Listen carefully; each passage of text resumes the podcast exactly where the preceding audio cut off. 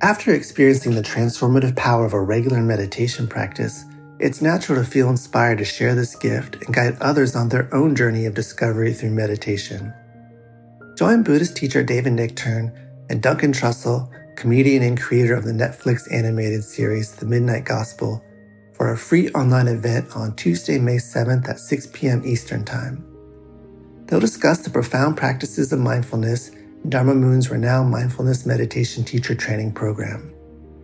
Get certified by Dharma Moon to teach meditation, lead group practice sessions, and work with individual students. Visit dharmamoon.com slash be here now for more info and to reserve your spot for the free online event with David Nichtern and Duncan Trussell.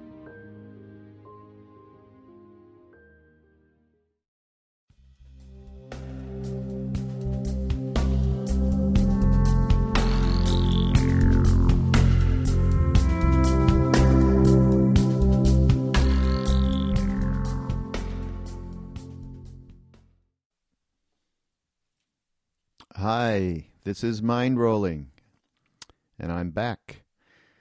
And I'm back with a very, very special surprise this week because my guest, who's not a guest, he's been the co host of Mindrolling through the first well over 100 es- episodes. And it's David is back, David Silver.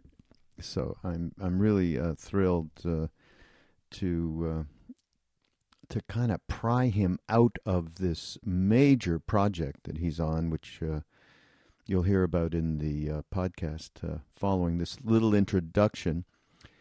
But uh, I know a lot of people will be happy to hear Dave again, and uh, I think as he progresses with his book, we'll be able to see him a little bit more, hear him a little bit more. Um, the, and and we tackled a, a really uh, amazing subject topic. You remember uh, League of Their Own with Tom Hanks many years ago? Uh, a female uh, baseball team. That's what it was about. Great movie, really funny. And there's that line that I always loved. That this this particular line. There's no. It, it was there. In something happened, and, and they dropped the ball or whatever. Something went amiss, and and uh, they were in the dugout, and one of the players started crying. And Tom Hanks said, "There's no crying in baseball." And that's what this this talk is about and transpose that to the Tibetan culture where apparently there's no tears allowed. There's no crying allowed in the Tibetan culture. I guess because it's so well. He even says it. This uh, particular article written by a Rinpoche about one of the great, great Siddha saints of the last uh, uh, in the last hundred years. Anyhow, uh, named Dilgo Khyentse Rinpoche, who you've heard about on this podcast from both David and I. He's one of our favorite uh, lamas, and uh, and, and he didn't. Uh, he left uh, late seventies, early eighties, maybe, and uh, this is just a, a wonderful, wonderful um, accounting of just what the way in which he opened up and allowed his emotions to run freely when it was counter the cult, the Tibetan culture and what that meant. And uh, just uh, uh, just a wonderful article that we uh, we talk about go back and forth. So I'm really happy to have David back and uh, and having this chat with him and I hope you all enjoy it. I also have a big announcement for those of you may, may maybe some of you have heard. And I've been talking about this for a year over a year well about a year. But uh, a year ago last summer this past summer we started a project which uh, came out of an Indiegogo campaign we ran. And it was about getting a uh, smartphone app together that would really fulfill what we thought would be a real practical, down to earth way for people to uh, get the kind of reminders and the kind of wisdom from the plethora, love that word, the plethora of amazing teachers that are on the Heart Mind, I'm sorry, on the Be Here Now network. The app is called Heart Mind app, and it brings this the fundamental wisdom of, of what we have on the network into our daily lives. And and of course it's Ram Dass, uh, Jack uh, Kornfield, and uh, Sharon Salzberg, Krishna Das, Joseph Goldstein, Lama Surya Das, Chris Grosso, Danny Goldberg, myself uh, with Mindrolling, and uh, and newly arrived Dale Borglum, Ramdev from our old, from the old days, back in the day when we were in India, who's an expert in transit life transitions. And of course, we have our uh, features from featured guests Roshi Joan Halifax, Mirabai, Starr, Gil Fronsdal. I mean, we just have an array of spectacular. See all these big words? These big adjectives, but uh, I really mean it. These are just wonderful, wonderful teachers. And, and and so the heart mind is is our comprehensive smartphone hub to cultivate perspectives and methods that will guide us day to day. So, and and it just got uh, so many different aspects. You can stream any of the podcasts within the app, even while you're reading an article. There's a great wisdom page that features search by topic or teacher, so you can get some guidance day to day. You want to. Uh, dealing with suffering or de- whatever you might be dealing with, or just wanting to know how you can do seva. Uh, practices. We have a whole practice section which offers guided practices in meditation, chant, mantra, yoga. There's a great uh, chair yoga practice that comes from my beautiful wife, Saraswati Markus, uh, that uh, she did this great offering. She teaches the yoga at all the big retreats in Maui and has a wonderful studio in Asheville. And uh, search there's a great search thing. So you search meditations and lessons for your particular mood of that day or wanting a spe- specific method, including a meditation timer. And then you can create your own push notifications for uh, podcasts or articles or schedule a meditation. Wouldn't that be great? Schedule a meditation for 7:30 in the morning or 7. That's kind of my time and it just streams right in and uh, wakes you up, and there you go. Ram Dass or Jack or Sharon will guide you. Lots of uh, fantastic different meditations. And uh, what I'm really proud of is the exclusive teacher course that's in the app, only available as an in app purchase. And it's cheap, it's like $19.95, not $300. And it's called Life in Balance, and it's uh, we extracted excerpts from many of the podcasts, uh, certainly that David and I did, and beyond that, uh, around uh, how we can manage our day to day lives and g- uh, get this wonderful advice, all done extemporaneously. It's not taken from uh, spiritual talks of anybody, it's just us hanging out, asking questions, and uh, eliciting responses from all the teachers. That it's it's kind of easy on the ear, as they say. Also, there's a, a cute discovery page. You just kind of little bubbles come up and float across the screen, and you just hit on one. Oh wow, what's that kind of a thing? So I'm really happy. Uh, this is kind of in beta launch now, meaning it's uh, just the f- first foray out with the app. We'll be adding different elements as we go along, as we hear from everybody saying, Oh, I like this, but could you do that? Or whatever. Whatever advisals you're going to give us, we're going to listen and we're going to keep uh, improving it and have, uh, you know, many different versions as we go along, as, as that is the way with apps. So all you do is go to the Apple App Store on your smartphone or your tablet, iPad, and just it's heart mind, one word not two words, one word. And uh, you just go on there and download it. And there you go. You know, you put in your information, you'll you'll join the list. Uh, you'll get more uh, in- information back from us once you're on the mailing list and all of that. And but primarily, we really would love to hear from you. So that's it. The Heart Mind app is finally here. Uh, what else? Uh, I'm gonna go do this one thing. Okay, here's here's my new thing.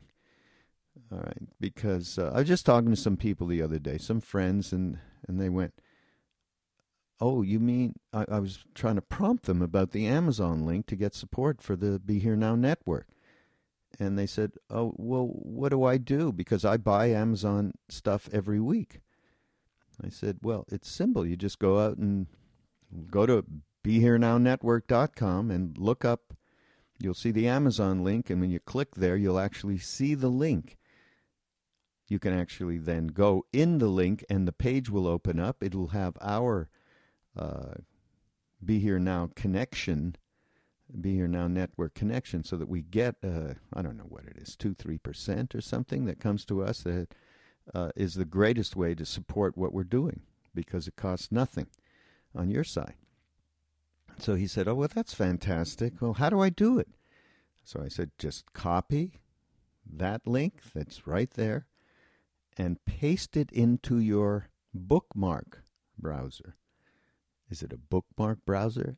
You know, it's got that little thing at the top goes bookmark and add bookmark. And once you get it in there, you never have to do that again. You don't have to do that little act of going to BeHereNowNetwork.com and finding, you know, linking over to the Amazon uh, URL and then putting it in the book. Once it's there, every time you need to order something, you just go into your bookmark and hit Amazon and do what you would normally do if you went there uh, without our link. But don't go there without our link.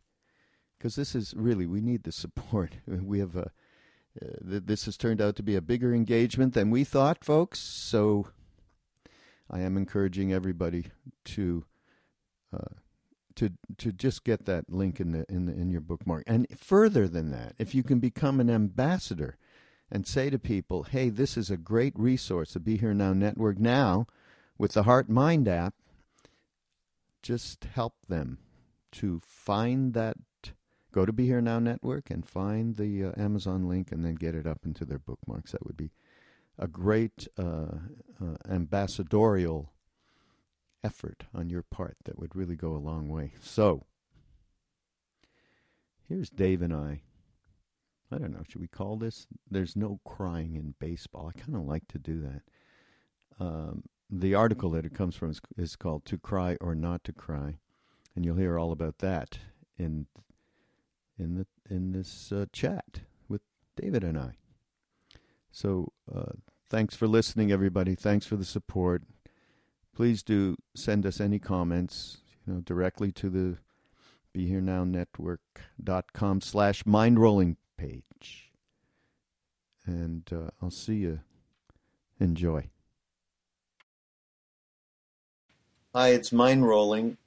I'm Raghu Markus and this is an acid flashback because David Silver is here with us, and uh, we're we're. Uh, I just got him out of this deep, deep um, project that he's been in, which uh, is uh, probably one of the most difficult things in the world. Because I did, I'm talking about David's working on a book, and I, I just, I was writing a blog the other day, Dave, and I I was struggling, and then I thought, what if this was a whole book? I would go out of my mind.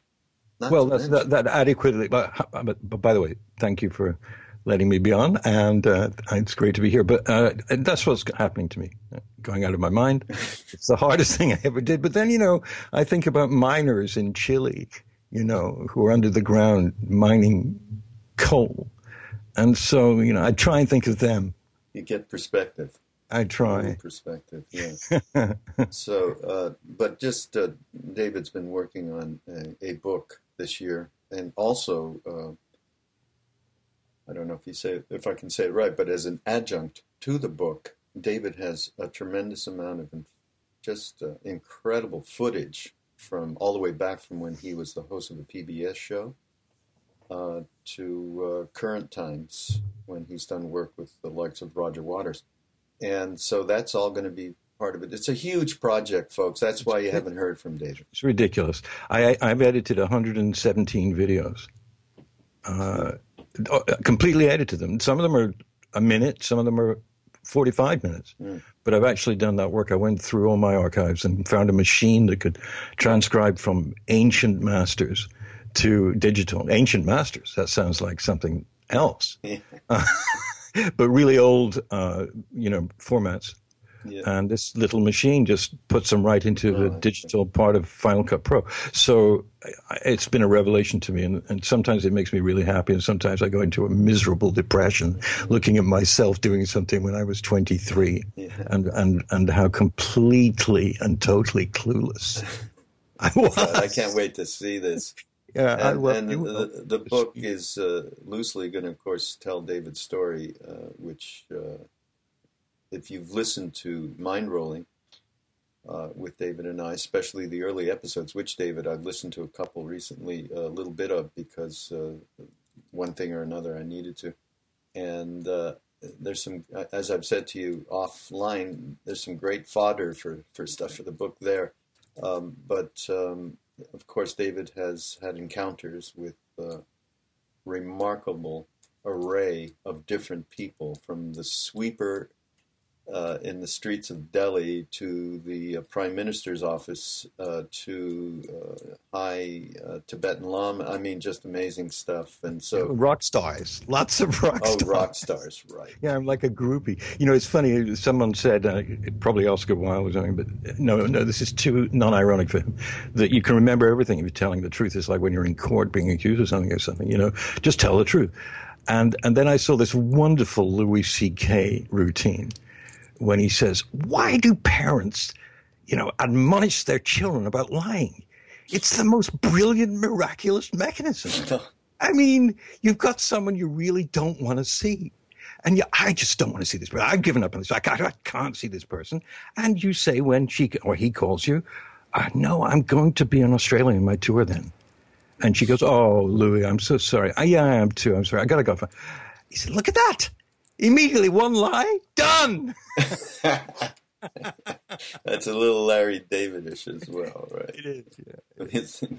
but but in in truth, writing this book is is is truthful because it, you know, I mean, you never know if you're exaggerating or something. So I'm trying to be, you know, on the case.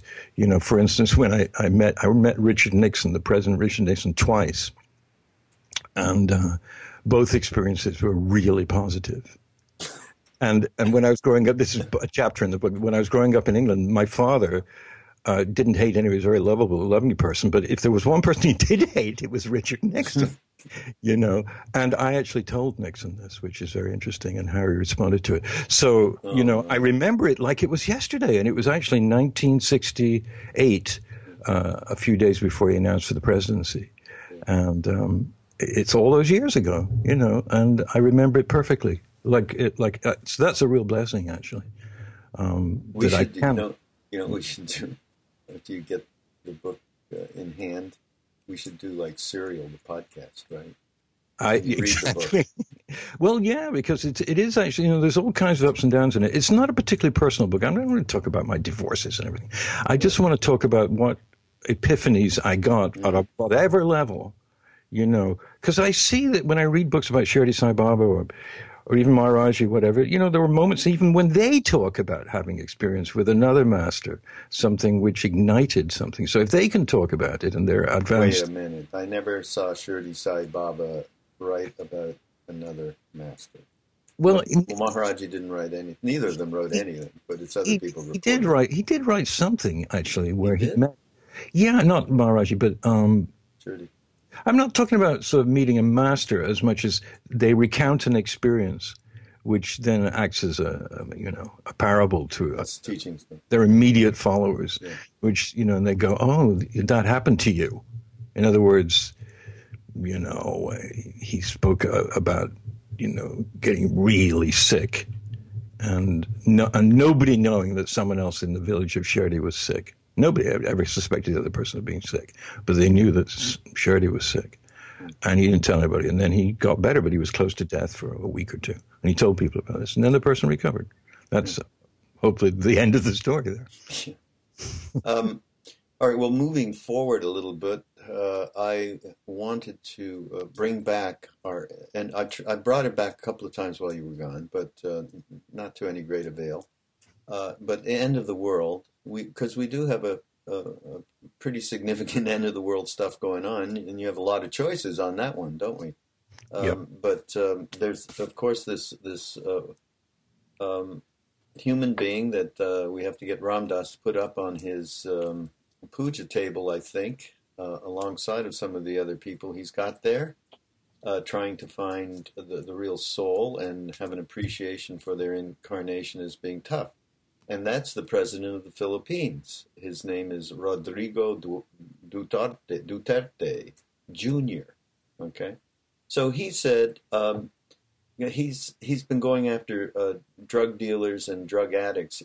I don't know if you know this. He actually killed three thousand uh, drug yes. dealers in uh, uh in the Philippines, and then he said uh, he's happy to slaughter three million addicts, just like Hitler did with the Jews.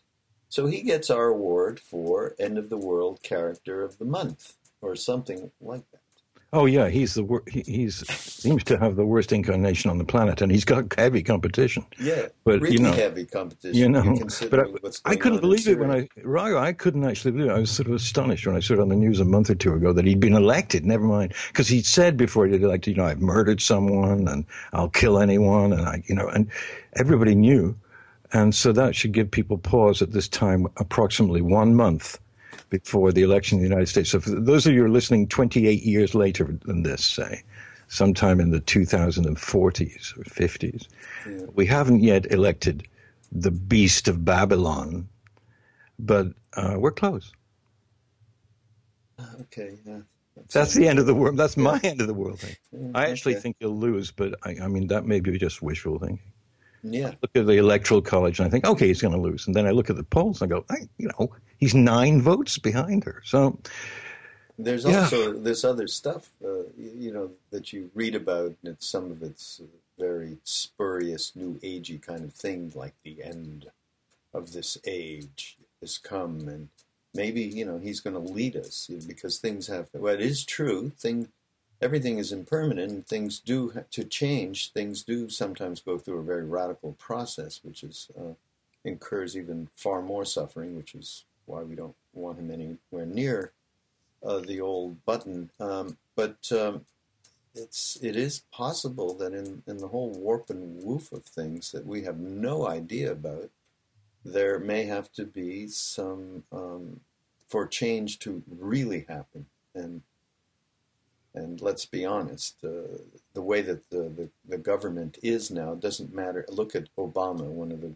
I think, one of the greatest presidents we ever had, uh, and just couldn't accomplish so many things and was forced into things, I would imagine, just by the, um, the lobbyists and the money and the, just the, the political uh, situation as it is, especially with the money. I mean, with the their ability to just uh, put money into uh, uh, what's that uh, Supreme Court ruling? I forget what the name of it is. Citizens United. Citizens United, yeah, yes. especially with that. So, so who knows what we need to do to go through the through a change? Seems to me, yeah, yeah, I, I agree. It seems to me like a, a, a boil, you know, that you occasionally get, and it's painful, but eventually it bursts. And with everything's being pushed to a degree of polar, uh, polarization, I don't just mean you know Democrat, Republican, but people who are genuinely loving, serving, and remembering all over the world. Not necessarily, you know, Ram Dass people, Maharaji people, just incredible. In fact, in the Philippines, I saw that very brave women were on the streets uh, with signs saying "No mass murder, no Hitler," uh, you know, against him. And I thought to myself, wow, it's one thing to do that in, in you know, in, in Atlanta or in Chicago or something. It's another thing to do it there where he's talking about killing people openly and enjoying it. And these incredible women were out there with these signs saying, you can't do this, you know, you, you can't kill, they're drug addicts, drug dealers, whatever, but they're human beings first. What are you talking about?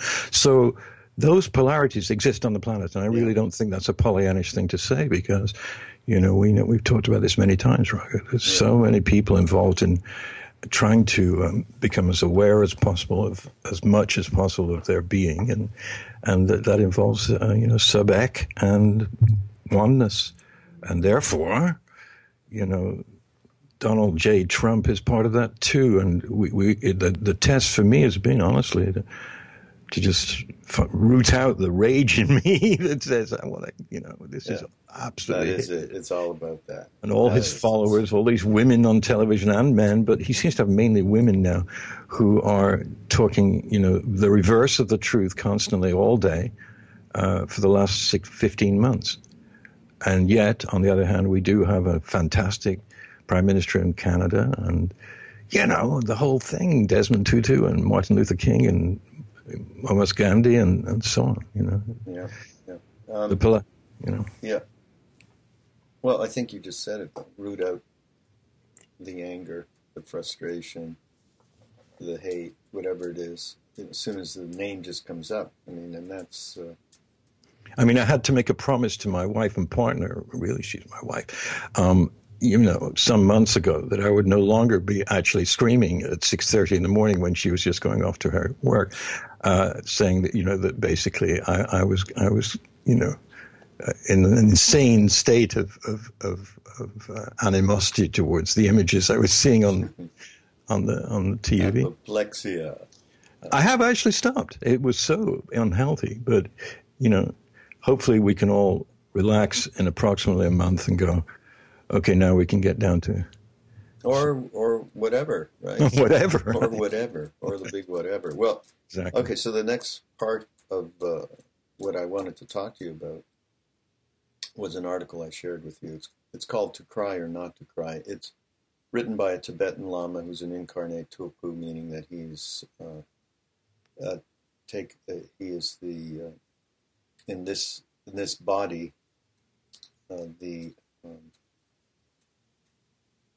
you know, there's no way to even say what the reality is because we don't know. Although I have experienced meeting uh, one of, the, at least one of these uh, tulkus that I and I, I, had met his predecessor and and I knew, uh, which is the Karmapa 17th, and I had this. I couldn't describe kind of feeling like, holy shit, this is the same thing I felt with his predecessor. I mean, there was a certain something. That's amazing. And so there's no way of you know understanding any of this stuff. But he wrote this uh, fantastic article. Well, Dave, I don't even know if I explained to you how this came up. I might have briefly, but uh, this this came as a result of me talking to Krishna Das. Many of you know Krishna Das, of course, um, and he's on the uh, Be Here Now network as well. Uh, and we were talking about a situation where I was told or no, he was told. I'm sorry, he was told. It, it was about him doing a course, and uh, you know, a, an online course, which are very, very popular these days. All sorts of different spiritual courses, and so of course, of course, what he was going to be doing would have the element of devotion in it. Naturally, he's from he, we are from Bhakti Yoga tradition, basically, through Neem Karoli Baba he was told by the company that he was uh, his people were pitching and talking to, uh, yeah, we'll do it because it's you, but we don't expect it to sell very well. Oh, really? Yeah, no. The only things that courses that sell well, well are the non-dual and Buddhist courses. The other things don't. You know, anything with devotion, you know, guru, uh, surrender, you know, all of that stuff. Surrender. It's just not happening today. Okay. I didn't say it like that. Uh, so he was like, "Can you believe this?" He was saying to me, "You know, can you believe that?" And I've had this told to me as well. And the reason that Ram Dass does a little bit better is because he really, in the earlier days before his stroke, could elucidate this material and what it is to tread the spiritual path in a way few others have. And so, uh, so anyway, we had this discussion, and he said, "I got to send you something."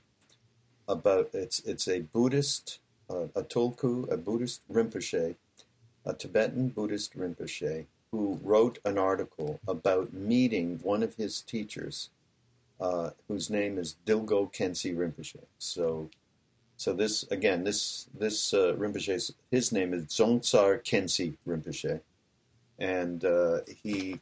Well, that it's not going to do anything to say who his. Well, we should just to give complete credit. Uh, he was the tulku of Dzongsar Khyentse Chokyi Lodro. Okay, hard to say, but now that Chokyi Lodro apparently was very, very dear. This is because we're going to tell the story here to Khyentse Rinpoche. Okay, and and David and I have talked about Khyentse Rinpoche and quoted from his his books and so on. You you have a, a good quote? Of yeah, his? it's yeah. it's called it's called the Hundred Verses of Advice, and they're just astonishingly helpful. this was a six foot eleven man, huge man, who was basically a real bodhisattva. I mean, no doubt about that. Anybody who's been with him or met him or anything uh, knows that. Um, so. Um, yeah, do, do you want to read that little, just to give us an idea of who we're talking, or who Dzongsar Khyentse Rinpoche is talking about in this article, To Cry or Not to Cry? Do you want to do that? Uh, w- w- from the article, you mean? No, no, a quote from the uh, one of the hundred verses. Yeah, yeah, yeah. They're really about the perspective of of certain death, and the and and and the resultant deathlessness that occurs in consciousness because of that uh, cultivated perspective. Well, it was the, the, the, guy uh, who wrote, I forget the name of who actually wrote it, that, that uh, Khyentse Rinpoche. Oh, it was, um, uh, it was actually, um, oh, I, let me just look at it. It's, well, it, it, I don't know, because you're right, there's someone else, but it's, it, yeah, it's their version of it, because yeah. then it was translated by someone else. But typically, I'm just going to choose them at random. There are a hundred, and um, yeah, just give us one here so uh, people can. Now, the, he's talking to the people in his village. It was a place called Tingri. So every single one of these has got the word Tingri in it because he's actually sitting in front of them talking it. Um, Just before this, he died, this Lama, before he died, he gave his the people in the village 100 verses of advice. Okay, number 46, which I just chose at random. He says, Enjoy that most sublime of riches, the treasure of the nature of mind people of Tingri, which cannot ever be depleted. Okay. Simple little. And then his, so what's uh, Khyentse Rinpoche's uh, comments? He says, um, and that's one of the more, the less scary ones, because usually he's saying, stop everything you're doing and all the stupid, trivial nonsense distraction that are involved in, including any emotional attachment to anything, and just remember, you're gone soon. That's his normal routine, right? Okay. He says of this with enormous effort and determination, you might manage to amass an immense fortune and innumerable possessions.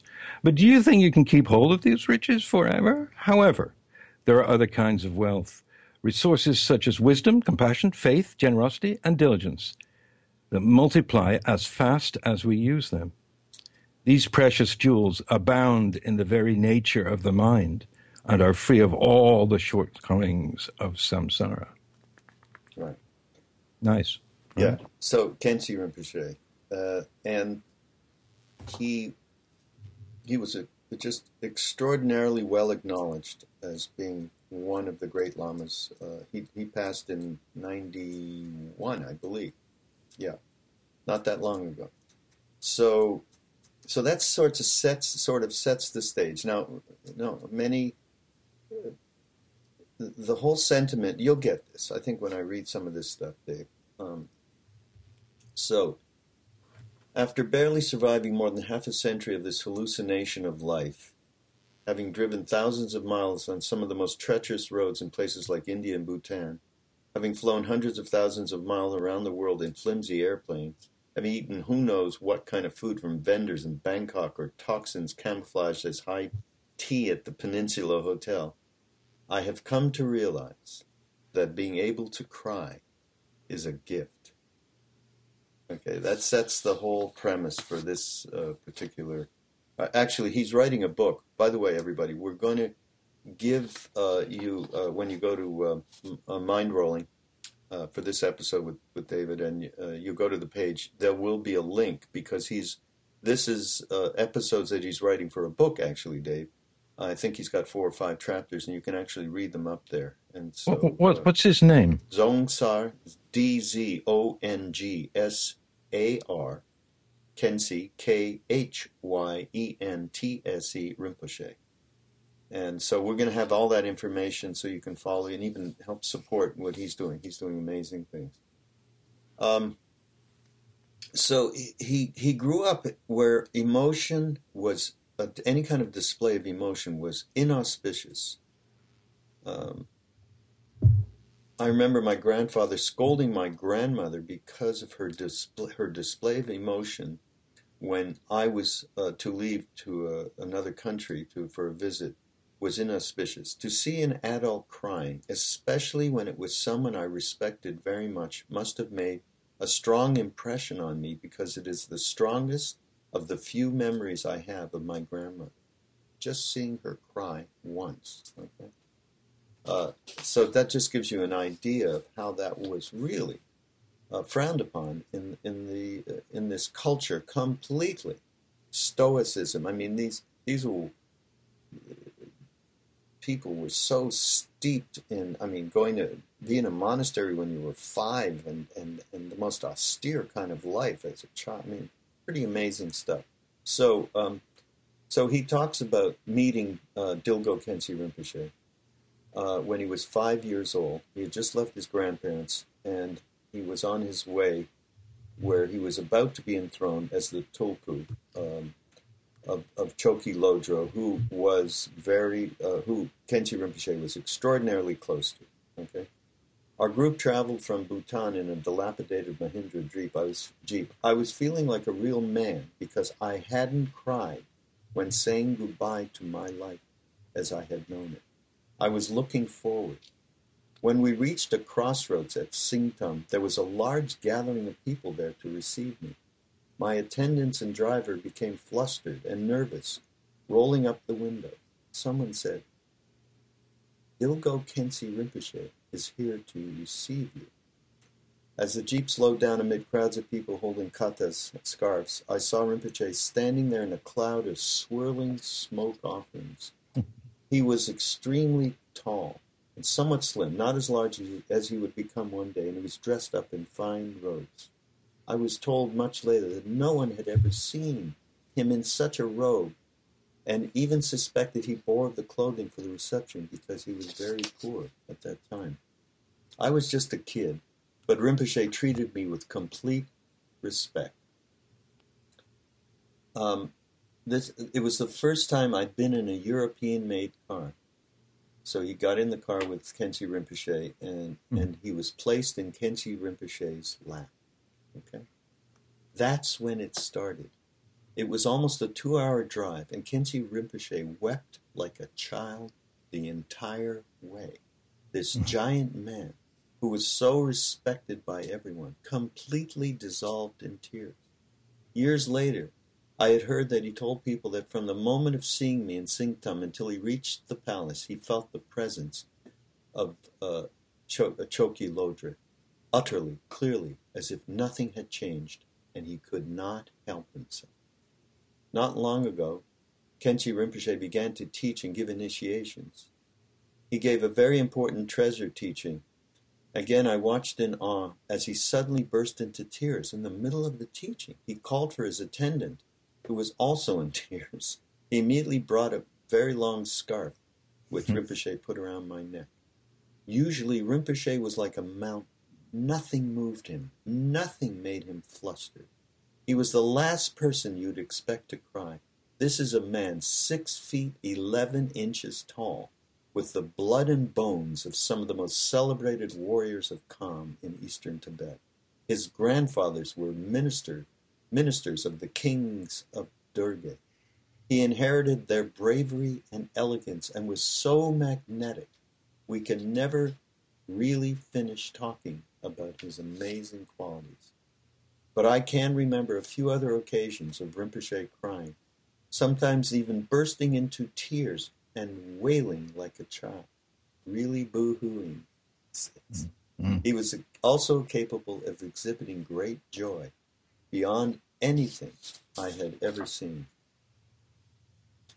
Um, you know, when here, here's let me just say the kicker for this because he he looks back on all of this, and I won't read the rest of it. This whole article, um, everybody, oh, this amazing. is fantastic to, to it, read really this is. thing. When you think of the natural idea of, of non-dualist uh, Tibetan Buddhists or Buddhists in general of, of not having that heart, and you read something like this and you see one of the greatest bodhisattvas of our time and the way how huge his heart was and how deep and how affected it, it, it was. And that's why he had this tremendous compassion for any, everyone who came around him.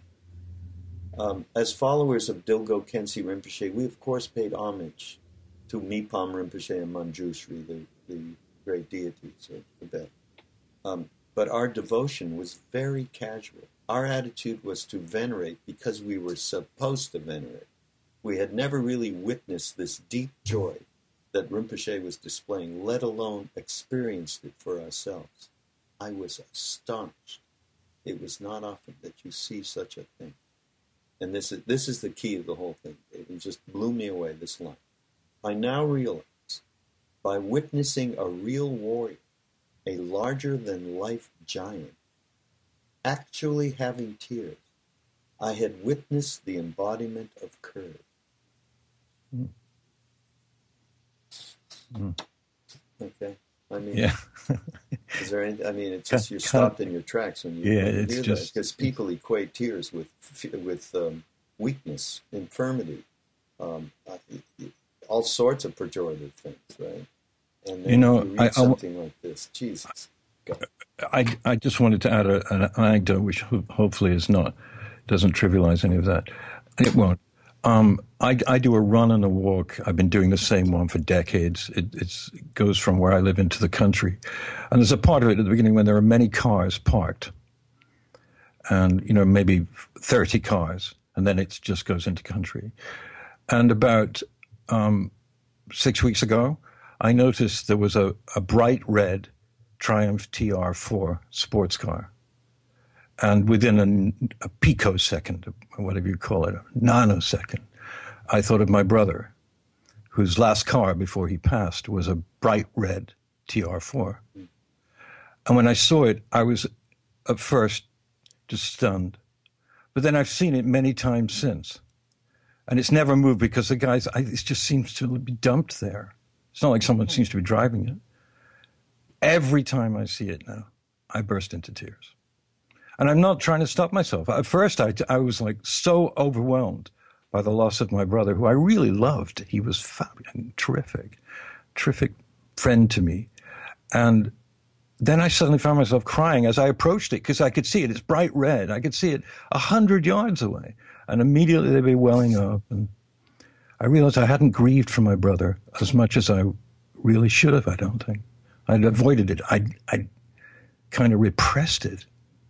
And this car, this damn car, has evoked in me memories of him that are not morbid and it's not sad at all.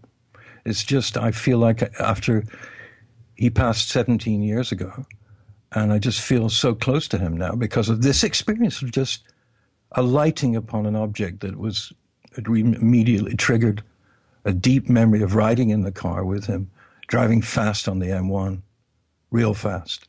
And, and just loving him in the car so much. And now I have to see it every day. I, I saw it yesterday. I don't sort of start bawling in the street as much as I should actually, because other people are there, you know. But the, it wells up. such a deep welling, and such a, a catharsis, actually. Yeah, yeah. I, I, mean, so two levels. This uh, this article, this story about uh, you know, Zong Khyentse talking about him, about Khyentse Rinpoche, uh, the level of who he was as a human and the level of uh, how deep the devotion is on, on Tibetan uh, many. Yeah, that's the other level. And, yeah, and that's that's a huge thing that we have a.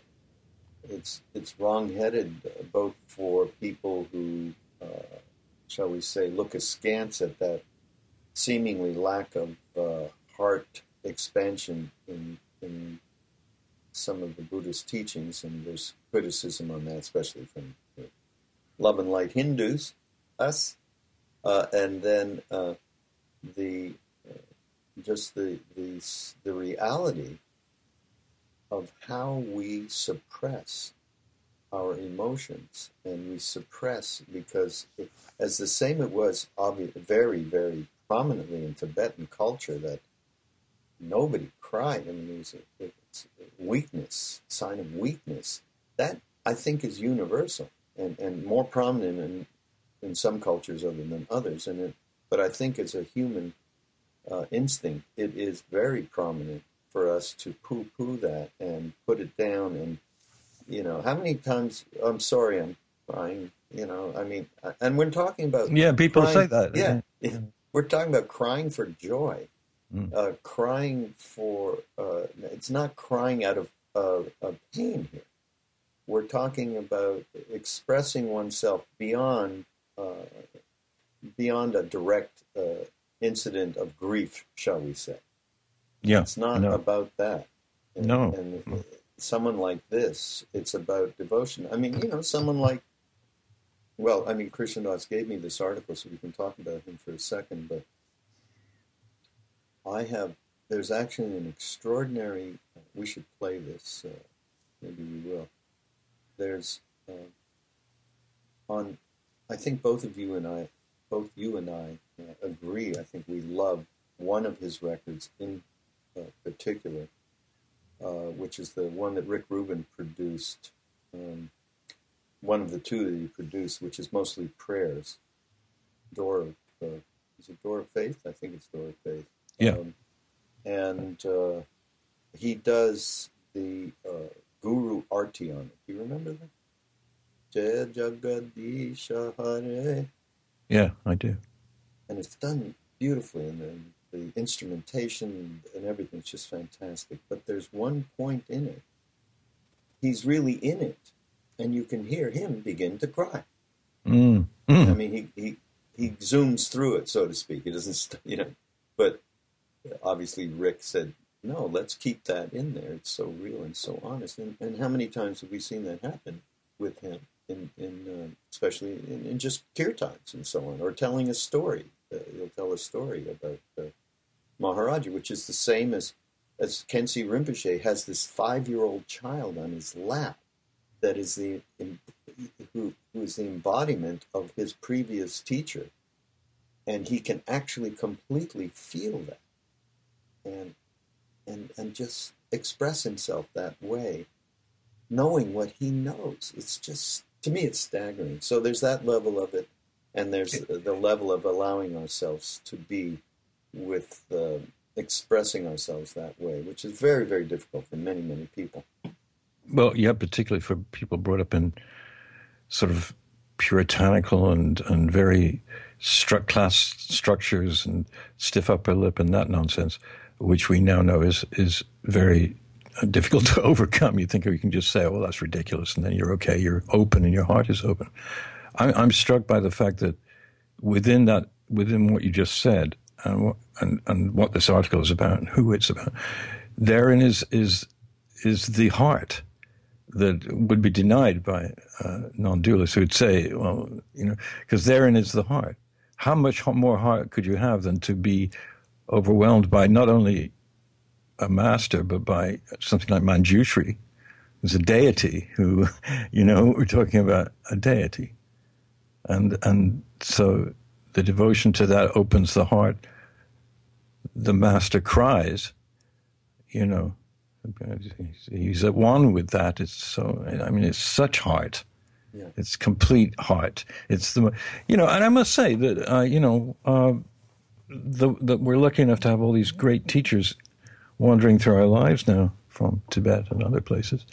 And they, the ones that I've come across, everybody from uh, Trungpa onwards has, has not particularly espoused the idea of, you know, devotion being dualistic and therefore um, ultimately not, you know, not the ultimate. I guess is what I'm saying. Yeah. But I, you know, it's hard to talk about this because it's so overwhelming what's in this article. Uh, you know, the the the connection of this master this six foot eleven warrior, super person, you know, because of his consciousness and how completely amazing he is. Being able to cry where, you know, I mean, it's it's really hard to articulate it without sort of, you know, harming it somehow.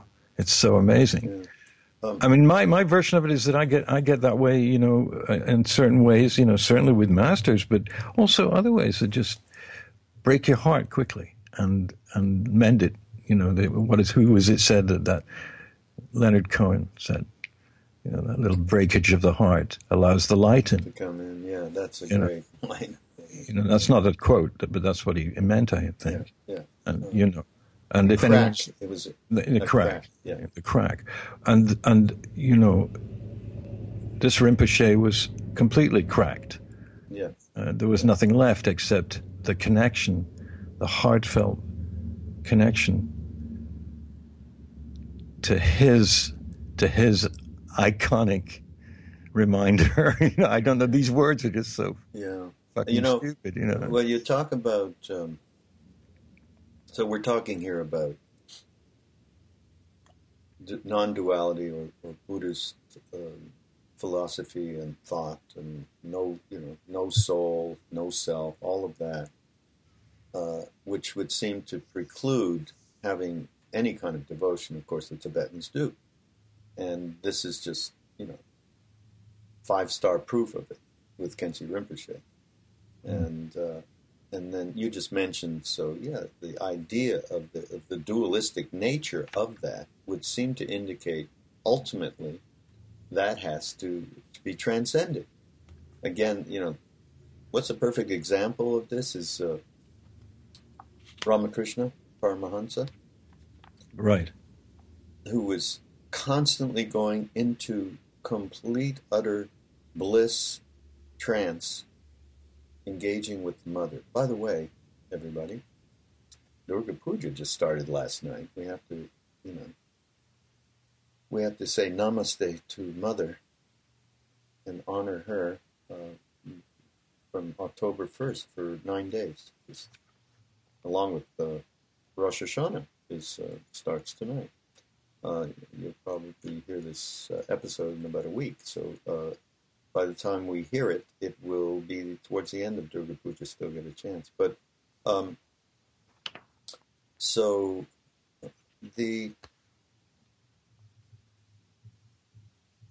the issue of ultimately, so Ramakrishna, he so he had all these experiences. So he said a, a teacher came, uh, um, a very advanced teacher.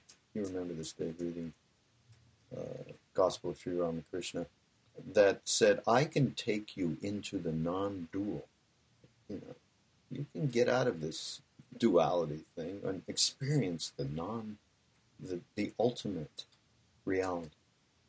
And so she took him through whatever exercise. I don't know what they did. I mean, he was pretty much there anyhow, so I guess it wasn't that big a deal. But he went into this space where there was no subject or object, right? And then he he he got angry. No, I don't want to be here. I want to always enjoy the worship of Mother Kali. And he rejected that whole thing in order for him to continue that relationship, which mm. I kind of, I think that, yeah, I get it. I get it. It is so powerful to uh, to have your heart uh, merge with that which is beloved. Uh, of course, having had that experience um, with a, a, few of these beings, uh, it's just something that would be difficult to get up to give up. But then I did a podcast. Was were you there? I can't remember if you were there with Roshi Halifax. No, I think it was Duncan. Duncan and I did a podcast with Roshi, Roshi Joan Halifax, and we were talking about just this subject and she goes, Yeah, it's good. Devotion, subject, object, it's good. Eventually, it's got to go. Right.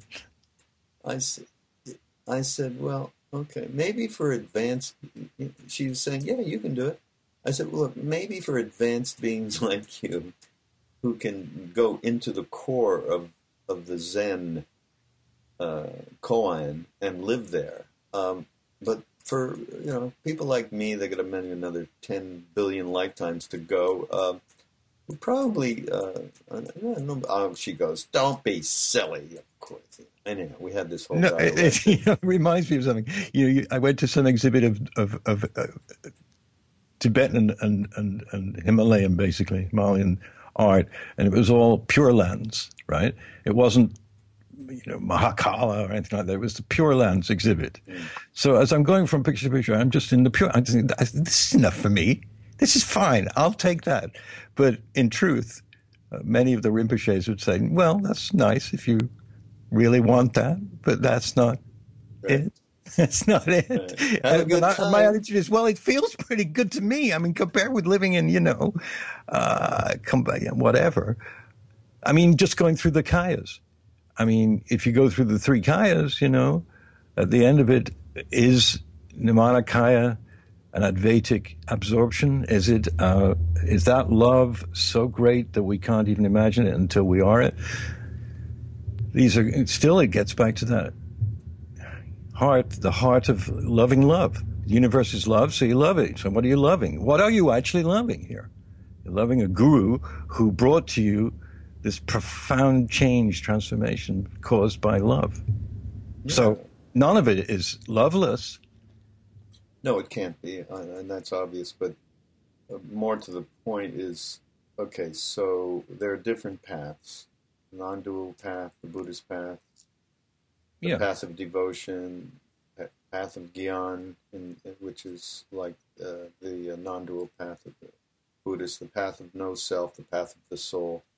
I mean, they're all different expressions. there's only one thing ultimately, and well, many ways to get there. Obviously, that's all true. Let but, me read number 71. Of, okay, 71. Of number 71 is I just picked it up and I opened it. It said, Deluded talk will fade without a trace, like echoes.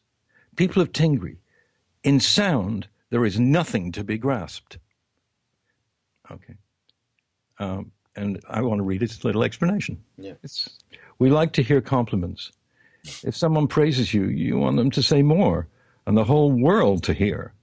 On the other hand, faced with criticism or malicious rumors, you would move heaven and earth to prevent those words from being heard and spreading far and wide. In reality, however, praise and blame are only empty sounds unworthy of the slightest attention. It is as ridiculous to be troubled by them as it would be to swell with pride or take offense or the, at the echoes sent back by a cliff.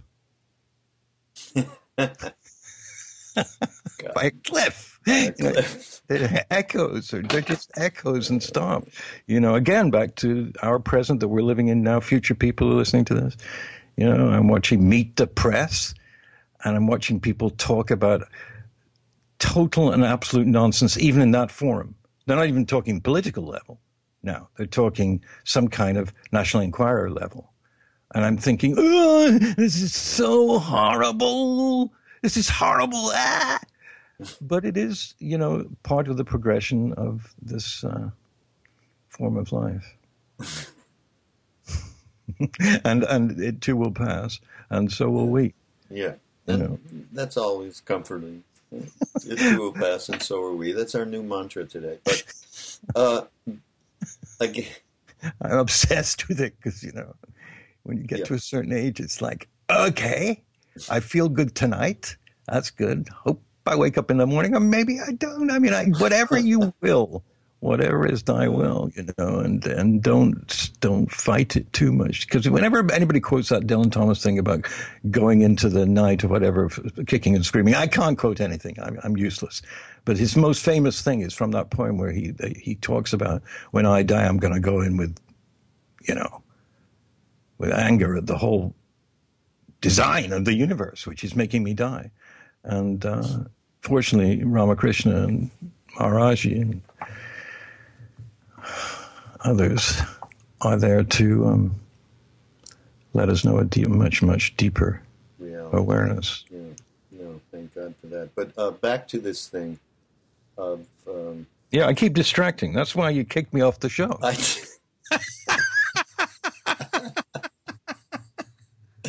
uh, you maniac. Oh my God, I'm going to kill myself. No, I, I, I have to retract that. That was a joke. oh, It was a Lord, joke. help us. It really was a joke. Um, Uh, not no, a nice, hey? wasn't a nice joke though. Um, Gave you, gave you discomfort for a moment, which I don't, I don't no, no, intend. no, no, After all these years. No, please, please go back to uh, to this. Yeah, no, no. So I'm just going back to the fact of these differences in ways people can come to a place within them that is, uh, as Ram Dass says, as joy, wisdom, consciousness, loving awareness, and compassion. And that's what, okay, that's, I think everybody wants to aspire to that, that, that, that has any idea that we are not just our minds and emotions and, and all of that. So, so the different ways that we can come to that are extraordinarily varied. But uh, reading this article, "To Cry or Not to Cry" from Margaret, let me ask you a question. Yeah. Given that we know that a major pillar or component of Buddhist following uh, teaching is altruism, and always has been, it's not like that just turned up like, you know, for us. Bodhisattva vow, yeah. Doesn't that actually automatically imply devotion to all sentient beings uh, as well as, to, you know, to that? So isn't that already uh, takes out the dryness of everything because that's Yeah. compassionate altruism are, are linked completely. not to be uh, too critical, but I do think, uh, on, on behalf of the uh, non-dualists or, or Buddhists, or some Buddhists, some non. I mean, this is you cannot talk across the board. There's plenty of uh, Hindu Advaitists and Hindu uh, devotional people that are uh, not sincere. I mean, there's they're, they're not. It's not that they're not sincere. They're just not haven't come to a place where there's enough sincerity about and honesty, which is another reason why Ram Dass is so popular. Um, but um, so I, th- I just think that uh, the the difference really is minimal in, in all of this, and, and the fact that uh, those attributes would indicate, as you're saying, a, a soft heart, right? Yeah. just that virtue alone would indicate a soft heart. I think where it goes left for, for, for people is is in any relationship with uh, somebody, something outside, supposedly outside yourself. So, I mean, for me, I needed uh, Maharaj Neem Karoli to hit me over the head so I, I would understand that I was not my mind and emotions, that there was another. I mean, I got it from acid, certainly, but Mm. then I got it in spades in in that situation in a way I could never. I needed to get that, and um, and I. But at this level, I do understand the the fact that um, the to, to me it's not about worshiping something outside myself, and and it's taken a long time to even get a kernel of the idea of what that Maharaji thing is, or what that Shirdi thing is has nothing to do with, and the greatest uh, uh, story about that is Lama Surya Das. I met Maharaji, but before I met the body, I was in another room and I met the, the real thing, the big Maharaji, he called it. Mm. That thing that is available to all of us. That's the devotion is to, to me, it's like that. The divine presence we all carry.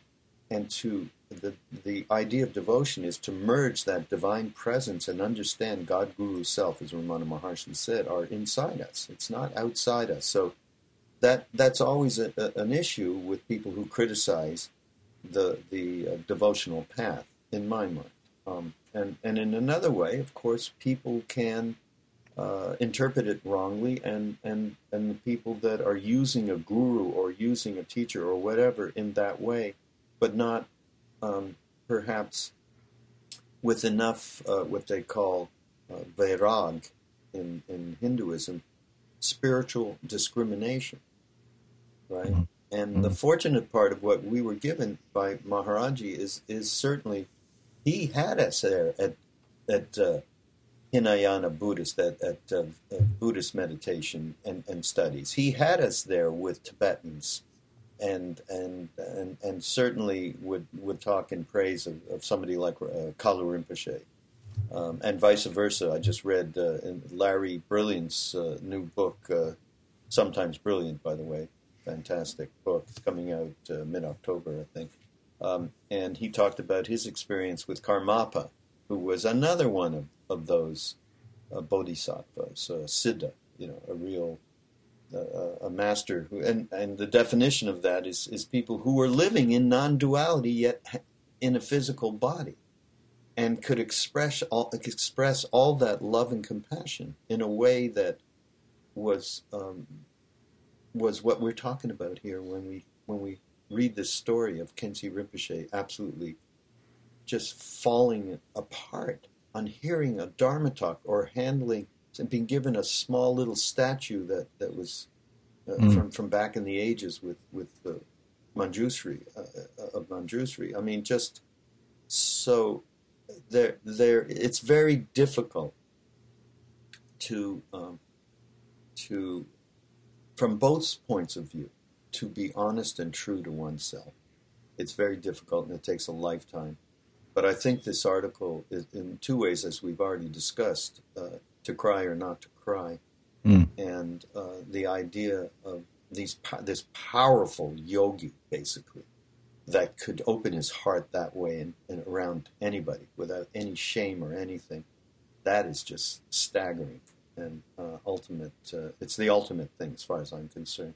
And then just on the level of you and I, you know, opening our hearts and, and, that story you told of your of your brother and seeing that car and being triggered and allowing yourself to just be in that moment, not out of uh, grief or anything, out of love.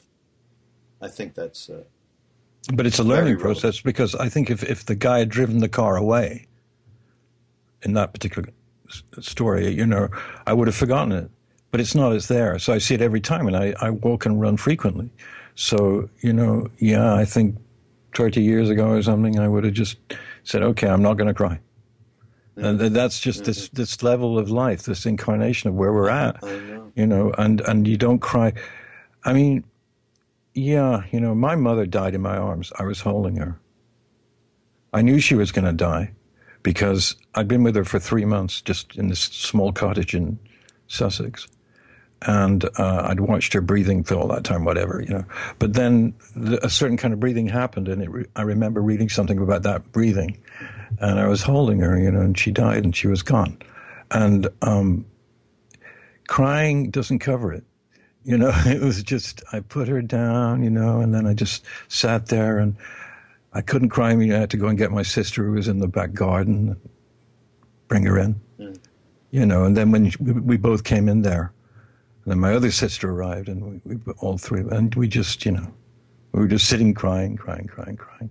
And what are you crying? Well, you miss the person, but also there's something goes on. You've talked about this a lot, Raghu. Uh, uh, when in a couple of years ago, you were talking about the change that happens in with the dying uh, to you as well as obviously to the person that's passing. But this enormous sort of epiphany and opening of the heart that almost can't exist for us in any other, hardly. You know, yes, a, a loved one gets killed or something, and my God. But that's the level that we're at mainly. And then, you know, um, you spoke of KD, you know, keeping the crying time and the, the prayer and Dora Faith. That's the next level. And then after that, it, it's who are the masters crying for? Well, they're really crying for everyone. Yeah. And you know that we have to go through this life of, of you know earthquakes and hurricanes and hurricanes of consciousness and all the stuff that we experience in the earth. Wow, you know, and someone's crying for us, and uh, you know, and thank, the, thank the Lord. Yeah, courage. It, it, it, this uh, the way that this comes up for uh, Dzongsar, the, uh, the how he expressed that ultimate. This is ultimate courage. and and I've told this story a billion times before, and I won't tell the whole story, but also to do with Maharaji saying to Krishna Das, courage is a very important thing, which belied because the Indian that was in the room said, "Courage." What, do you mean courage? It's the Guru's grace, and that's it. You know, you don't have to do anything. Courage. And Maharaji turned to him and pointed his finger and went, "Courage is a very important thing." And Krishna Das has had that his whole life, and, and uh, just me hearing it too. I mean, I have contemplated on that a lot. So when I hear, uh, I now realize by witnessing a real warrior, a larger than life giant, actually having tears I had witnessed the embodiment of courage. I mean, that's really something to contemplate for us. I don't care if you're a non dualist, a dualist, whatever the hell you are in any walk of the path, that that is, uh, just think of that. The courage, in this case, to express that deep, deep love with those tears. And, and like you just said, what are the, what are the masters expressing? It's a love for and on behalf of all of us. And, and it's not individual. It, it I, I would say this it is individual and it's also universal. I think that's the beauty of these beings who have gotten beyond their limited selves. Mm-hmm. So uh, it's uh, I just uh, it's like, you know how many times I say to people, this is they're crying. There's no crying in baseball. Remember that line from A League of Their Own? Tom yes, Hanks says yes, woman great. in the dugout, yeah. crying? There's no crying. well, folks, there is crying in baseball. Okay, that's it. I got to, you know, I have to get myself reoriented, thinking whatever the hell I was thinking when I. I've said that more than once to people too. Start weeping about something. Like no, it happens. I was taking a shower last week and I'm listening to this Bob Dylan cutting edge hundred song collection that I have. And it was, uh, you know, and it was Bluetoothing into the bathroom. And it came to a version of Desolation Row that I never heard because I never listened to the album all the way through, but there are like seven versions of Desolation Row. And out of the songs that did three, four hundred songs, it was never my absolute favorite, honestly. But this was a completely different version, done at the time in 68, 67, 66, 65, God knows and I'm I'm wet, you know, I'm in the shower and I'm listening, and suddenly I burst into tears. Really, ah! because it it just was such a different version, and it was so fantastic. It was like I discovered it for the first time. And you know, I'm a bit of a Dylan lunatic, and I, I just why was I crying? I don't know. It was just so heartfelt what he was singing. It was so intense, you know different from the one that was on the on the CD on the on the album. but that may seem trite, but you know, why do you burst into tears? What is going on? Well, it's a healing process. We know that. We know that the actual physiology and the biology of it is that it does release certain toxins. And something comes out of your eyes. I mean, it could be coming out of your ears. It could be wax in your ears that falls out, or it could be hair falling, or it could, but no, it's not. It's H2O with salt in it coming out of the orbs of your eyes or the eyes. And it signifies love and absorption and oneness. It does, no matter what. If someone's crying, well, there's different levels of it. Well, I mean, no, no, no. crying about the this, this kind. again is not. I'm not talking about that. That's madness for you. I think you should, I think you should stop doing that. But you know, um, tears.